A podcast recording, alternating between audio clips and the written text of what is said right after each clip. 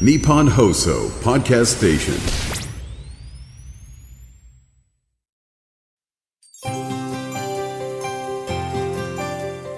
1月27日土曜日日本放送 OK コージーアップ週末増刊号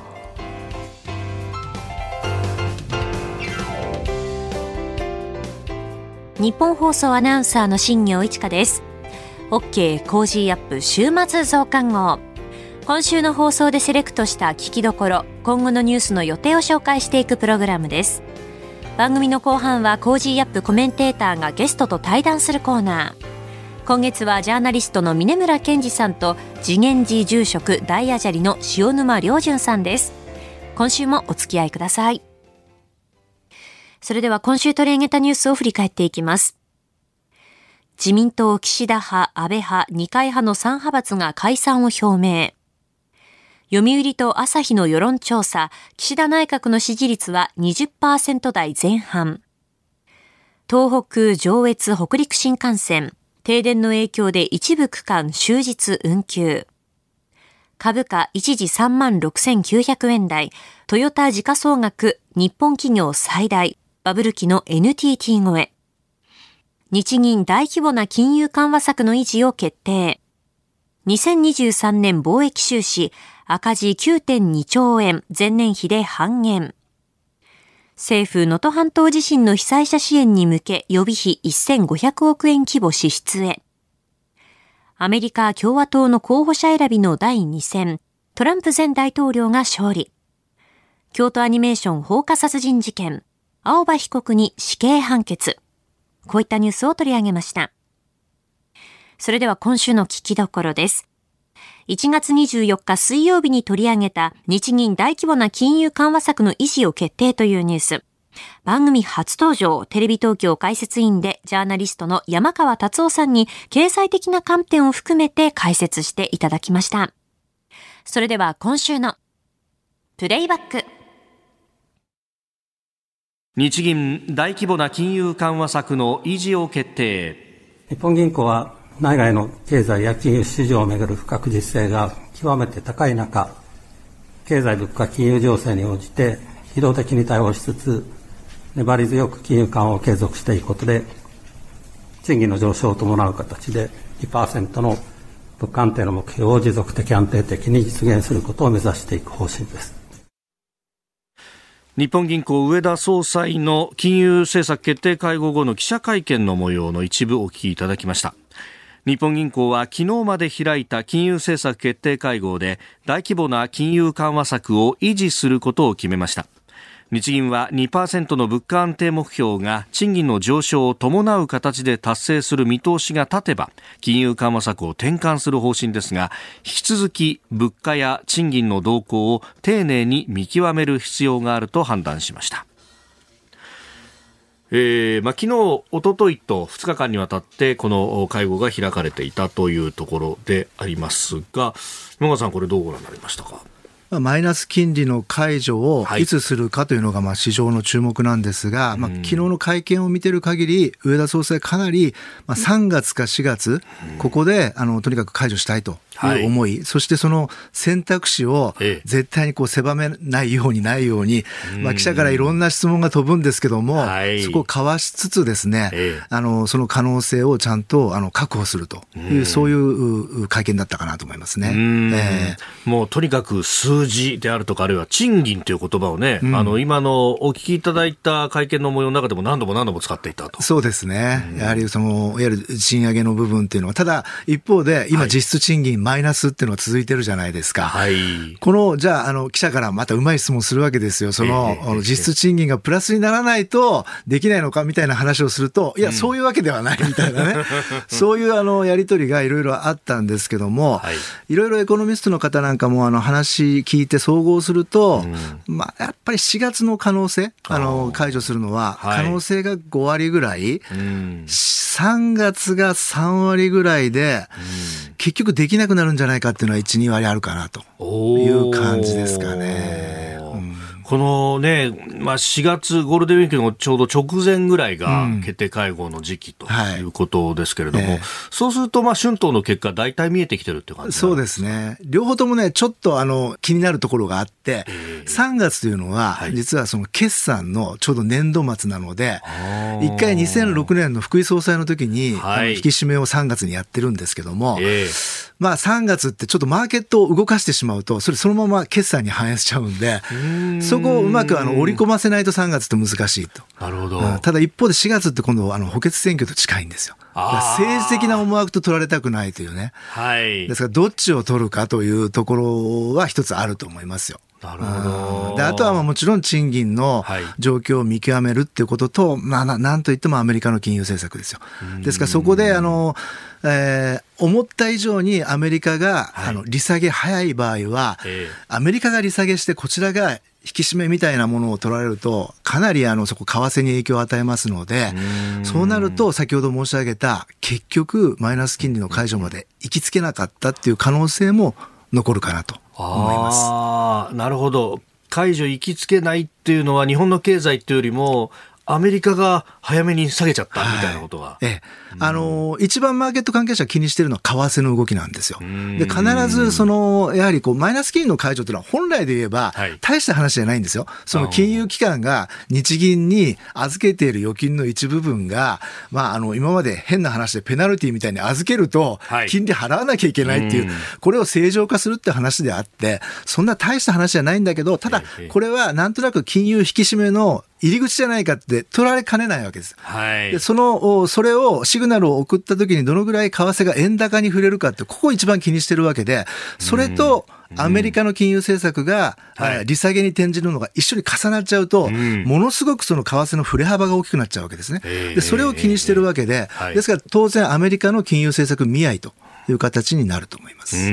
確かに、あの、去年の年末ぐらいでしたか、パウエル FRB 議長が、ちょっとこう、ハト派的な発言をしたら、はい、一気に10円ぐらいぐっと円高に行きましたよね。大きいですからね。我々も報道番組やってて、あの、はい、それ1時間の中で2、3円動く時もありますから。えーえー、なるほど、うん、そこをもうみんなピリピリしていて、これがまたネコノミストの見方が分かれていて、はい、もうあの、瞬間的に円高になるけど、すぐに戻るっていうような見方する人もいれば、やはり構造的なものを考えると、やっぱり120円台、1ドル、そのぐらいまでは行ってもおかしくないっていう見方をする人と、両方なんですよね。今のこの140円台後半の水準が安すぎるんだと、うん、円に対して。はい思っている人はそういうふうに見る人。そうなんです。ですから、まあ、特に今年は新ニーサでね、い。ろいろ関心持ってる人もいるはい、いると思うし、えー、その新ニーサでどのぐらいこう外国株の投資信託なんかを持って、国内株にどの割合にすべきかっていう、あのそういう関心持ってる人が非常に大きいんですけども、はい、当然、その為替リスクあるわけですよ。すね、海外の方にあの、はい、回してるとね。ですから円高になってしまうと、当然その海外の外国株で仮に利益が出ても、為替でそれを損してしまうわけですから、このタイミングとね、振れ幅っていうのはみんなが今気にしてるとこです。うん。だからこそですかね、昨日のこの上田総裁の会見の中でも、発言の一部がまず報じられて、ね、もう1、2円為替が動くみたいなことがありました、ね、いや、おっしゃる通りです。あの、飯田さんもあの、おっしゃる通りでね、あの発言の中でも相当為替がね、はい触れたんですよ。ですからもう、とてもそこはみんなピリピリしてるんだなっていうのがよくわかりますね。でさあ、この見通しの部分で、まあ、あの、金融政策としては、まあ、そんな感じになりそうだということですが、うん、この日本経済全体で考えると、うん、やっぱりこの春闘が本当に大事になってきますか？非常に大事ですね。で、あの、今のところエネルギー価格落ち着いてきてるので、はい、物価の方はだいぶこう、あの、落ち着きつつあるわけです。ですから、あの、その中で賃金が賃上げ率っていうのが、まあ、あの、ある程度今言われているように、連合はかなりね、5%という高い目標を掲げましたけども、はい、まあ、最終的には、その賃上げ率、率も大企業中心のね、賃上げ率じゃなくて、はい、やはりその中小企業も含めて、全体としてどうなっていくかということと、物価の見合いで、やはり実質賃金がプラスにどこでなっていくか。で、それができるだけ賃上げ率が高いところのレベルで、はい、あの、実質賃金がプラスにならないと、これが単純にデフレにまた戻ってしまってね、えー、それで賃上げ率も大したことないけども、物価がマイナスだから、実質賃金プラスですよってこれは元の木阿弥ですから、はい、そうならないところで交差するということがとても大事だと思います。マイルドなインフレと、それをこう、ちょっと上回るしっかりとした賃上げと。はいまあ、日銀の上田総裁は、はい、あの第一の力、第二の力って言い方していて、第一の力というのは結局コストプッシュ型のエネルギーが上がって物価が上がる話、はい、で第二の力っていうのは本当に日銀が望んでいる、あのいわゆる賃金上昇を伴った好循環なんですが、こちらにしたいわけですよね。でそのためには、まあ、今回、高い賃上げ率と物価の安定っていうのが、どう交差するか、まあ、ここがポイントだと思います。なるほど、はいこの後はこれからの1週間のニュースの予定と来週のコメンテーターをご紹介します。後半は番組コメンテーターの対談コーナーです。どうぞ最後までお楽しみください。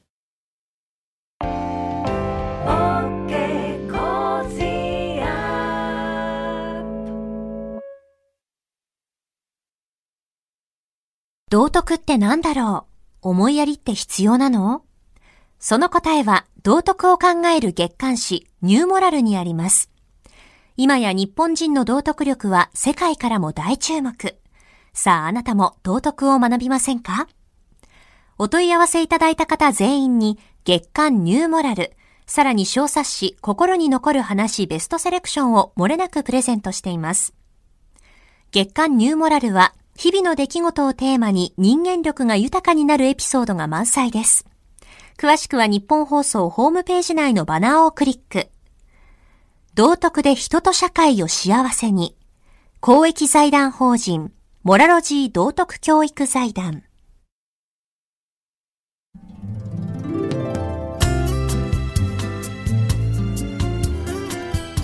OK Cozy up 週末増刊号。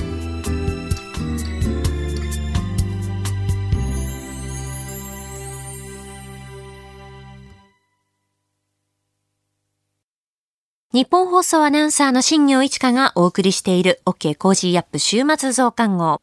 ここで番組からのお知らせです。飯田浩二の OK コージーアップでは1月29日月曜日からの1週間特別企画をお送りします。政治経済から外交安全保障まで徹底解説。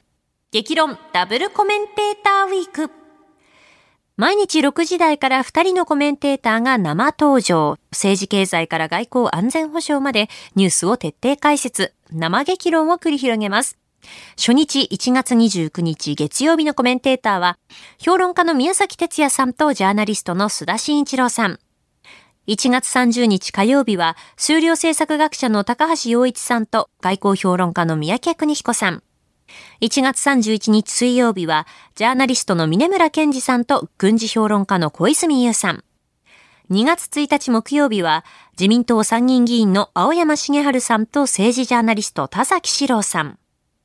最終日2月2日は、経済学者の飯田康之さんと経済アナリストのジョセフ・クラフトさん。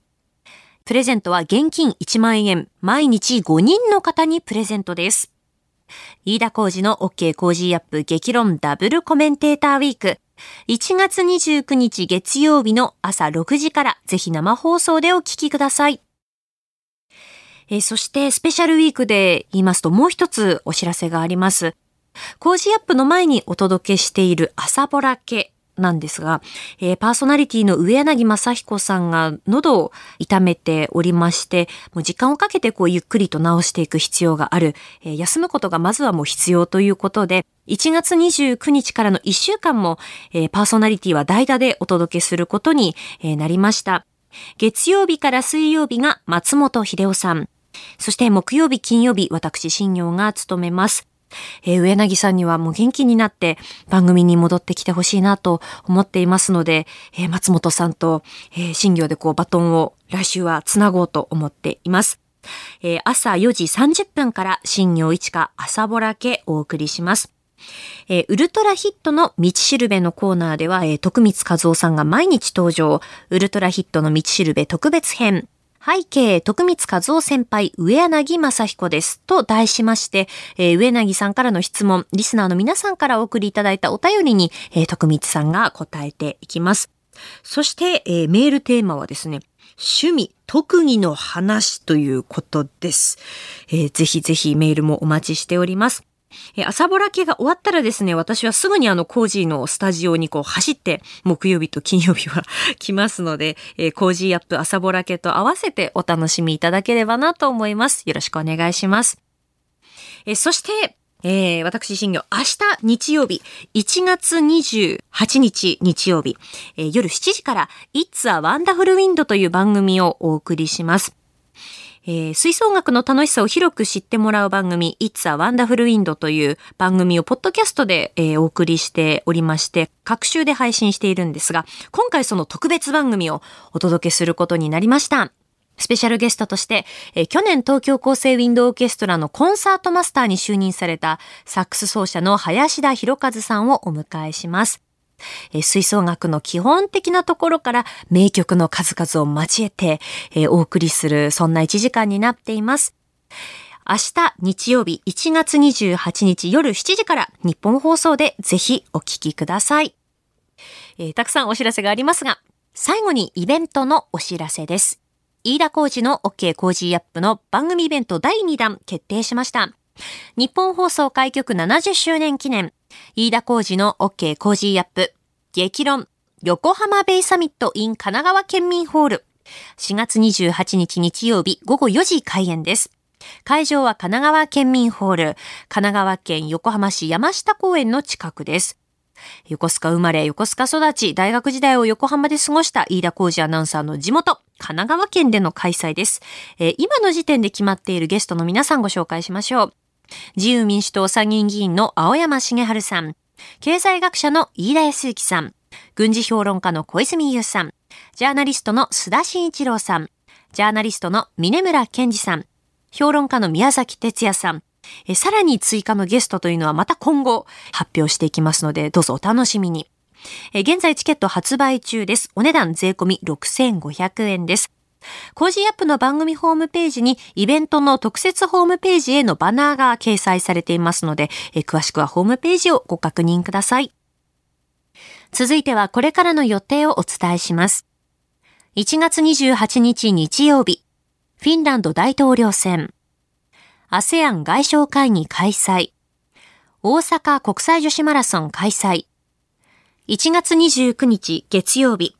衆参両院の予算委員会で自民党派閥の裏金事件を受けた集中審議。1月30日火曜日、定例閣議。岸田総理の施政方針演説など政府4演説開催。2023年12月の有効求人倍率完全失業率発表。2023年の人口移動報告発表。1月31日水曜日、衆参両院本会議で各党が代表質問。マレーシア新国王の即位式。アメリカ FOMC 最終日。1月の消費動向調査発表。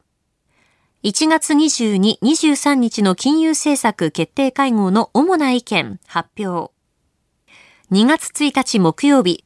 1月のユーロ圏消費者物価指数速報値発表。プロ野球キャンプイン。2月2日金曜日、定例閣議、小池知事定例会見、1月のアメリカ雇用統計発表。この後は Cozy up コメンテーターがゲストと対談するコーナー。今月はジャーナリストの峯村健司さんと慈眼寺住職大阿闍梨の塩沼亮潤さんです。今回が最終回になります。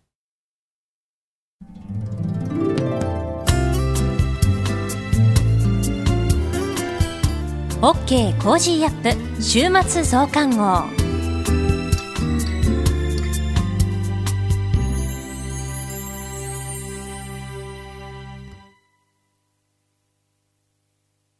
自分よし、相手よし、第三者よし。この三方よしの考え方は、より良い人生を築くための重要な指針です。モラロジー道徳教育財団は、ビジネスリーダーのための経営誌、月刊三方よし経営を発刊。人づくり SDGs に取り組む企業の皆さんにおすすめの一冊です。お問い合わせいただいた方全員に月刊散歩よし経営の見本誌、さらに小冊子心に残る話ベストセレクションを漏れなくプレゼントしています。詳しくは日本放送のホームページ内のバナーをクリック。道徳で人と社会を幸せに。公益財団法人モラロジー道徳教育財団。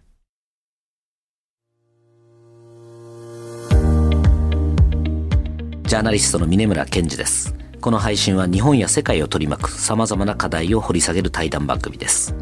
今回のお相手は次元寺住職大谷砂利の塩沼良純さんです。今回もよろしくお願いいたします。よろしくお願いしますあのー、これ大谷砂利にお会いする前にこの次元寺さんのこのホームページを実は拝見したんですが、はい、それこの先生のこのお寺のホームページじゃない感じのこのなんていうんですかおしゃれというか、はい、あれですねどっかのあの高級レストランのホームページみたいな感じでおしゃれな作りになってますけどこれはあれですかいつ頃作られたんですか？これはね23年前になるかな。はい。まあ、世界行った時に、見渡した時に、はい、なんか日本のって垢抜けしてないんですよね。なんかダサい、すみまダサいの多いですよね。はっきり言って。えー、で、いろんな宗派のお寺さんのホームページ見ても参考になれるものはなかったんで、だったら自分でちょっと最先端のものをやってみようと思って、いろいろとこう研究して、いろんな自分の知り合いとかチームの中で今作り上げたものなんですが、結構面白いなって思う狙いは、はい、えー、結構見てると思うんですよねうちのホームページ他のお坊さんたちも。同業他社はい、でそうすると他も真似してくるわけですね。でこういうことをやっていくとあなんか面白いなってことみんな分かってくるんじゃないですか。なるほどとなると世の中がちょっと変わっていくためにはもっとこう、えー、いろいろと変化していくためには決して一人でやるのも悪くないなって思ったんですよ。例えば集団で会議しても日本ってなかなか決まらないですか。決まらない、ね、前例踏襲問題先送り。でなんか意見言うとまたあいつなんかなんだ生意気だみたいなこと言われちゃいますよね。はい、よりかみんながこうおって驚くようなことをやるとみんな悔しいと思ったりうちもっとっていうような思い人間ですから競争心があるので持った方がすごく世の中変わっていくスピードが速いなと思うんですよ。なので私も一匹狼で。なるほど。あとこれびっくりしたのはこの、えっ、と、ミミズプロジェクトですね。はい、これの基金、あの寄付を、この、あの寄付はこちらからっていう、この、なかなか珍しいですよね。そうですね。これも意外とちょっと日本の弱点でもある、はい、やっぱりドネーション文化がないないですね。ので、で例えば、うん、アメリカ、ニューヨークの場合は、すごいこうセレブな層と中間層とあとあまりこう所得がない人たちのどの層が一番寄付の率が多いかっていうと、はい、低所得者の上の方。中間層の下の方。ここが一番率が高いらしい。あそうなんですか。はい。そのぐらいやはり日本はなんで困った人に寄付をしないのって海外行った時に言われてあ自分も何かやらないといけないなっていうことでミミズプロジェクトっていうのは修行してる時にこう地中から出てきてお天道様で半分干からびたミミズさんをこう埋めてあげて助けてあげたんですよ。でそれは誰が見てる見てないじゃなく困った人に手を差し伸べるっていうことをやってたんであ。じゃあミミズプロジェクトっていうのをしようって言って塩沼良純大ア基金というものを、えー、立ち上げてそれでちょっと困った人たちにご寄付をするという。なるほど。はい、あの子ども食堂全国の子ども食堂へのね、はい、あの寄付とかっていや素晴らしいことですよね。はい、であのインスタグラムもやられてるって結構珍しいですよねお寺で。そうですね。でも私がやり始めたら、えー、いろんな宗派のお寺さんもやるようになったので、よりお寺さんというものと皆さんがこう近くになってきてるんじゃないかなって思って、やっぱり日本って宗教、まあ、仏教、はい、キリスト教あとは、えー、信仰系の、はい。えー、階層がいらっしゃるそういうのがほとんどじゃないですか。で仏教なんか特にお寺さんと一般の人って距離があるような気がするんですよね。ありますね。でその問題は私はやはりお葬式とか、先祖供養しかしないっていうところに江戸時代から、天海僧正が檀家制度、これやった方がいいですよって家康に言って、で、お寺が結構収入が安定してきた結果、一般の人と触れなくてもいいじゃないっていうのが原因だと思うんですよ。なるほど。やっぱ鎌倉時代までは、お坊さんの自由競争がありましたんでね。そうですよね。ね勉強して修行しないと人が寄ってこないっていう。で、まあ今はお坊さんがこれからご飯食べていけなくなるような時代になるんじゃないかあ要するに人口が減ってあきて檀家が減ってくるいや私はそんなことはないってい思うんですよ。今、えー、と人口が1億2,000万人ぐらいじゃないですか、はい。でそこから例えば例えば3分の1減って8,000万人になったとしても全国にお寺さんが7万数千件あるんです。で割ったら1,000人以上いますから。でそのお寺さんがみんな、えっ、と檀家さん信者さんと交流をしてったらみんな助けてくれると思うんですね。それで私は今お茶の和と書いてはい。沢会っていうのを月1回やってるんですよ。それは法話会でも何でもない、はい。お茶を飲みながら1時間みんなと対話をするっていうそれを全国のお坊さんにやってほしいなと思って。なるほど。そうですよね。なんか私も子供の頃よくあのお寺に連れてかれて、で、まああんまりこう寒いし、ずっとこの足組んでなきゃいけないしって、あんまりいいイメージが正直なくてですね。ねえうん、なんか敷居高いなっていう感じですね。そうですよね。でそこからこうもっとみんなと触れ合ううんというお寺になっていかないとなるほど。いけないですよね。そうですね。今日最終回ですけども、この4回の中でもすごく私勉強にこうなってるんですけど、ちょっとやっぱり今後これ、お話を伺ってる時はなんとなくこう、あの、すぐちょっと自分もプチ悟りを開いてるような感じになるんですけれども、またすぐ、それこそさっきのあの話じゃないですけども、下界に戻るとですね、またこいつ絶対許さないみたいな、あの、なっちゃうんですけども。なりますよねなりちゃうんですけど、そういう時にこの忘れちゃいけないお言葉っていう中で先ほどもおっしゃってましたけど、感謝、反省、敬意とはいいうところですね。はいおっしゃってましたけど、これをどうしてこの3つなんでしょうか？あのね、あの日常生活の中でコミュニケーションを取る言葉って、ありがとうございますと、すいませんと、はいだと思うんですよ。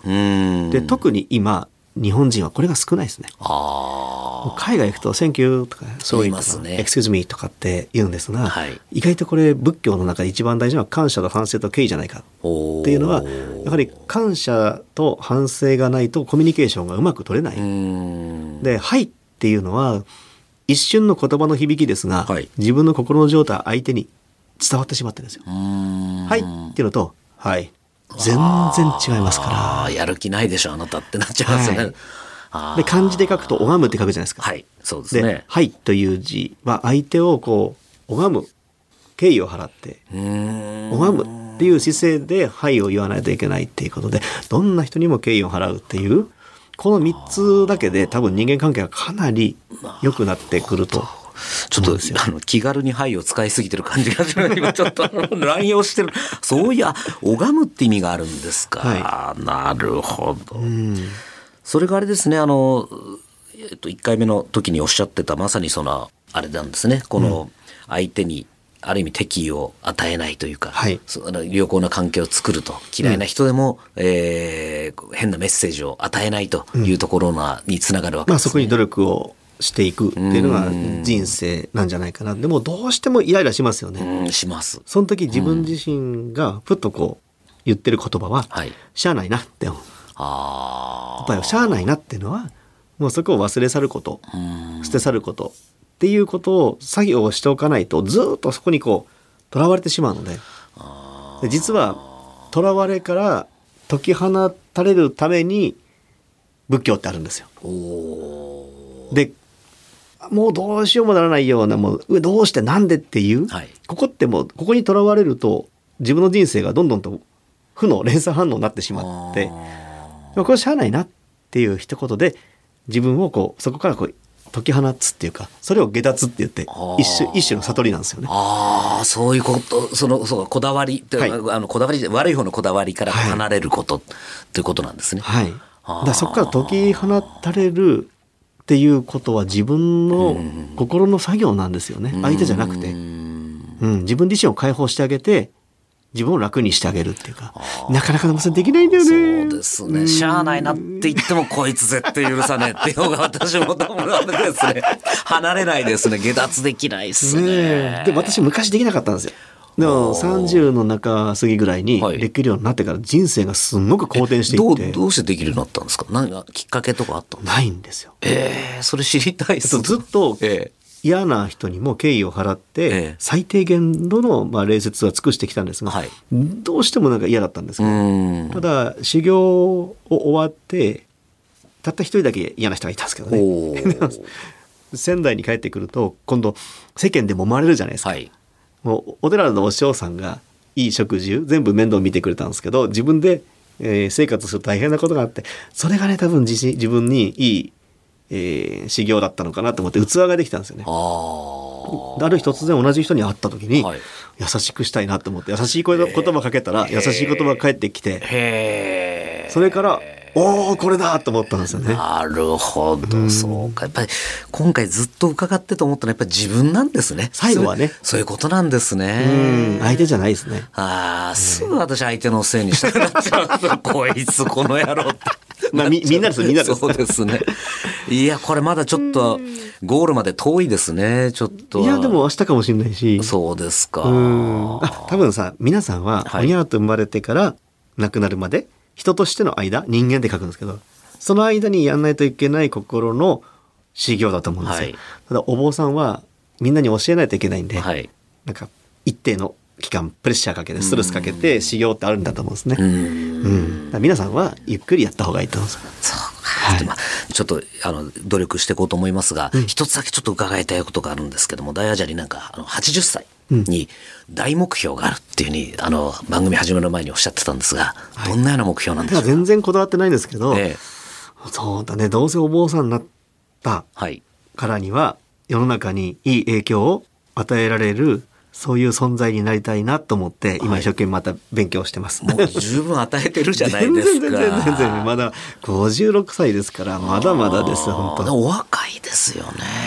いやいやいやいやいやーでも、ね、あの、インタビューにも答えられてましたけど、あんだけこう若い頃に、こう、苦行されて、体を壊されてるっていうふうにおっしゃってましたけど、どういうふうにこの生活、今の生活ってこう維持をされてるんですか？あんまり気にしてない、あうん気にしてないけどそのね50過ぎてからは自分の人生ふとう後ろ振り返ったらあ、はい。苦しいことも楽しい人生にしようと思って無理やりやってきたなって。うーん、どういうことでしょうか？無理やりうん楽しくした。苦しい苦しいことも楽しいと思って無理やり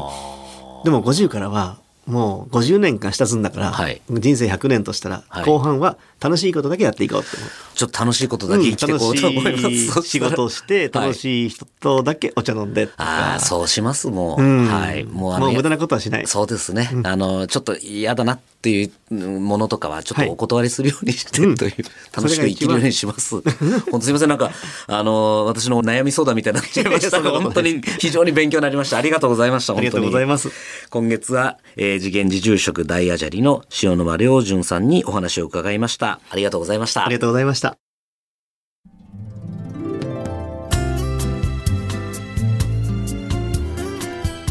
OK コージーアップ週末増刊号